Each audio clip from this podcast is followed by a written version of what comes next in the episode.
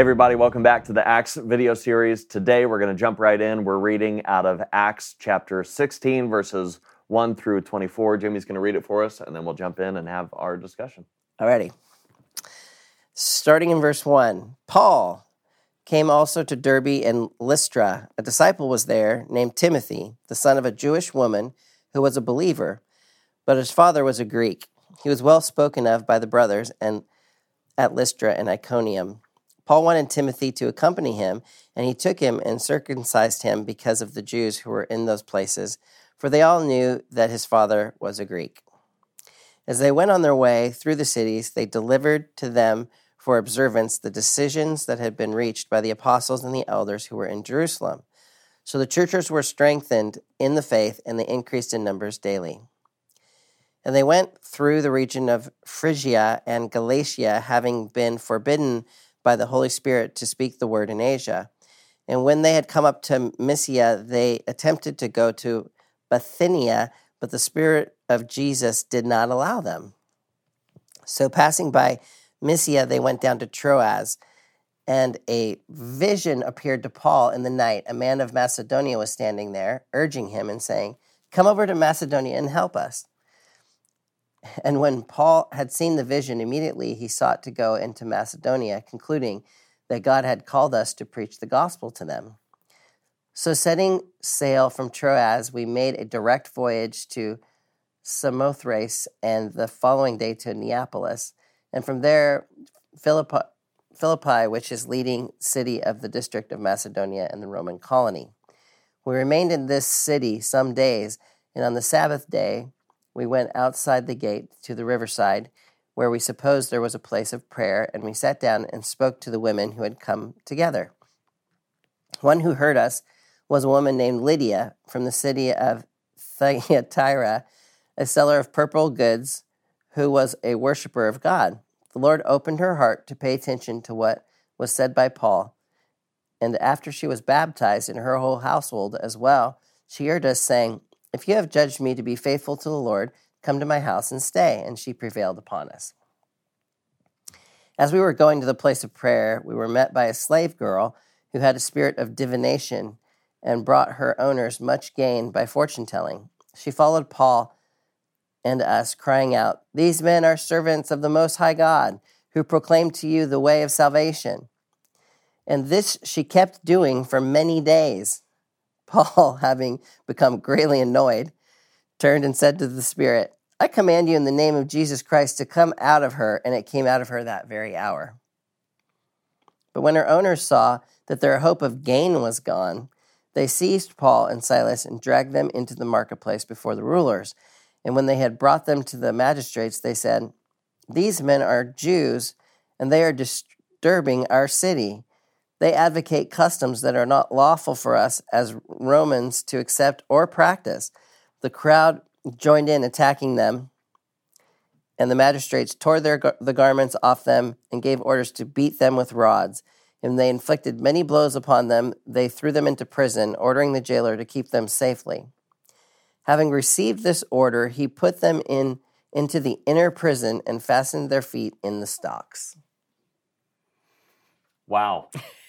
So so basically i mean it, there's a lot of uh, geography going on right? So like if you were to pull out the map usually that's in the very back of your bible in color if you have one it will show the missionary journey of paul. And so you can actually see the the geography that's getting pointed out you know even though many of these locations are named new things now mm-hmm. they're different names um, they you know you can actually see the ancient pathway or whatever that he's going on. And in this basic adventure that they're going on, they run into Lydia. She gets saved. And then this servant girl starts following them around, yelling out the truth, but in an obnoxious way. and Paul gets annoyed. right. Maybe at first it was like, well, yeah, we are these guys preaching the truth about how you might be saved, mm-hmm. right? And then at some point, there's this aggravation point where he's like, I'm done. I'm done with the yelling. I don't know, spirit lady. Yeah. yes. Divination lady. Yes. And so she actually, when he casts the demon out out of irritation, which is funny that it puts that in there, she It just reveals again that Paul is he's human. Just, he's so human, right? He's like, I am so over your this. The woman." yelling. Yeah, the yelling. People know who we are now. You can stop yelling Please about and and clearly the you know this is a demon Mhm. right and Mhm. and he casts it out but that had given that that demon influence had given her the ability to basically predict things Mhm. and made her a valuable slave well now she didn't have this demon in her and she couldn't predict the future and uh that really ticked these guys off so it was basically this Yeah, they had no way to make money off they of her. They couldn't now. make money Yeah. off of her anymore and now they throw him in prison and beat him up that's the basic outline Yeah. What's interesting too is at the very beginning, you know, that there's this idea of um, kind of knowing the people that you're trying to reach with the gospel. Hmm. And I mean, this is pretty extreme, but Paul circumcised Timothy. yeah. I mean, Timothy signed up. he signed up. He signed up for that. And and Paul knowing the audience that they were going to reach, he knew that this was going to be important for for Timothy. And um, yeah, I mean that's that's a high level of commitment right there to reach people with the gospel. Right. And he so he's a believer, Yes, but he wasn't Jewish. correct. And so he's raised in a, a half Greek, half Jewish home. So he knows this I, the the Bible. He knows the Old Testament, but he doesn't um, isn't following the customs. Yes. And so Paul's going out of his way to show that they're willing basically to go through the cultural hoops to Mhm. reach this group of people because they would never have let him in the door to even hear what he has to say. Yeah. unless- Well, and the, the danger in that, I think, uh, is to feel like, okay, am I, am I compromising by following the essentially the the Jewish customs, rather than convincing people that in in Christ there there is no division. Right. you know and so am i am i compromising on what christ has taught in order to reach these people? And what we we see here is i mean the answer to that question is no for for timothy and paul. They are doing whatever they can possibly do in order to open the door for these these people in this region to receive the gospel which i think is an important lesson for us. You know one of the things that i think we we can easily make the mistake in the modern church is just to expect one day like if we have you know good enough services or if our our church is flashy enough or if we're to think that if we just do enough then all of a sudden you know people that don't know Christ are just going to show up on our doorstep and start asking questions. And what we see is in the early church there there wasn't that expectation and they were going out and seeking where they could bring the gospel to people that hadn't received it yet Right. and they were willing to do whatever it took to to make that happen I mean, yeah, and this would have been sacrificial. I mean, to get to the point where you're, you're willing to say, you know, I will put on the culture of the place that I'm going out of respect, yes not because he has to, not because there's any reason really, yep other than that, other than they couldn't handle it. yep It's sort of like I'll become culturally Jewish in order to preach the gospel to you, to share with you that you don't have to do that. yes yeah and it's the whole idea and paul writes about it he says i become all things to all people mm-hmm. you know, in order that I might win some. And I, I think that's that's what we see actually being lived out in Paul and Timothy's life in this passage here, that they're willing to do whatever it takes in order to reach people with the gospel. So I think figuring out this would be an interesting conversation for a group to talk about. Is there anything that you've been kind of like unwilling to step into in order to bring Christ into a, another, I guess, arena? Hmm. Is it? It's almost like, are you offended at the idea that you would have to kind of lower yourself in some way, or humble yourself, or die to something in order to kind of allow yourself to enter into another group and then have an have, to have influence? Um, it's a good question to ask if there's because we can put up sort of false barriers Yeah. for the gospel that just really aren't there. They're just culture. They're Yep. just things that come and go. Yep.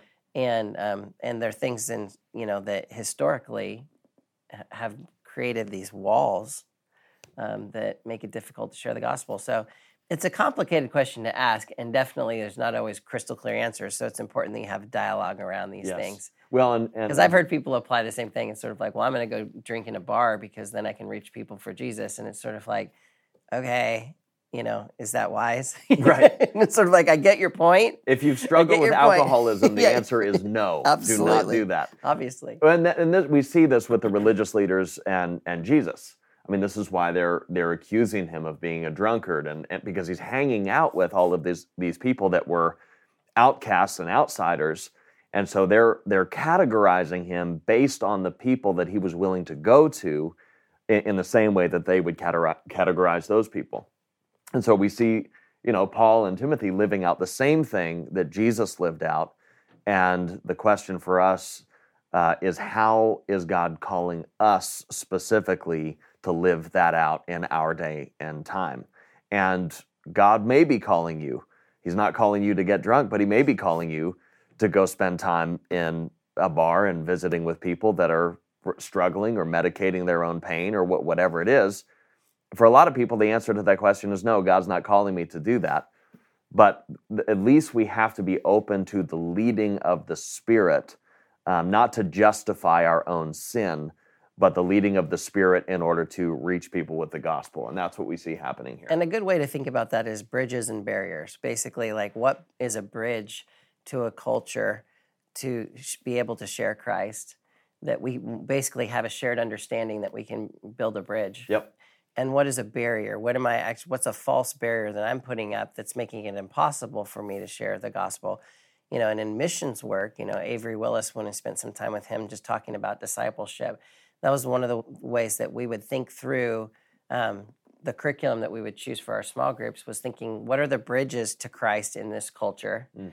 and what are the barriers to christ in this culture Mm. and then how do we bring the word of god to bear in those areas and so it's i think it's important to be thinking about not only what are the bridges right but also what are the barriers or you know and some of those barriers are are um, you don't want to get near them Yeah. and some of those barriers are um, you know it's just self-righteousness that keeps you from crossing over and so it takes wisdom and relationship to walk through that with other people so have the conversation with your group if there's an area that you're feeling like the holy spirit is leading you into where you could build a bridge Yeah.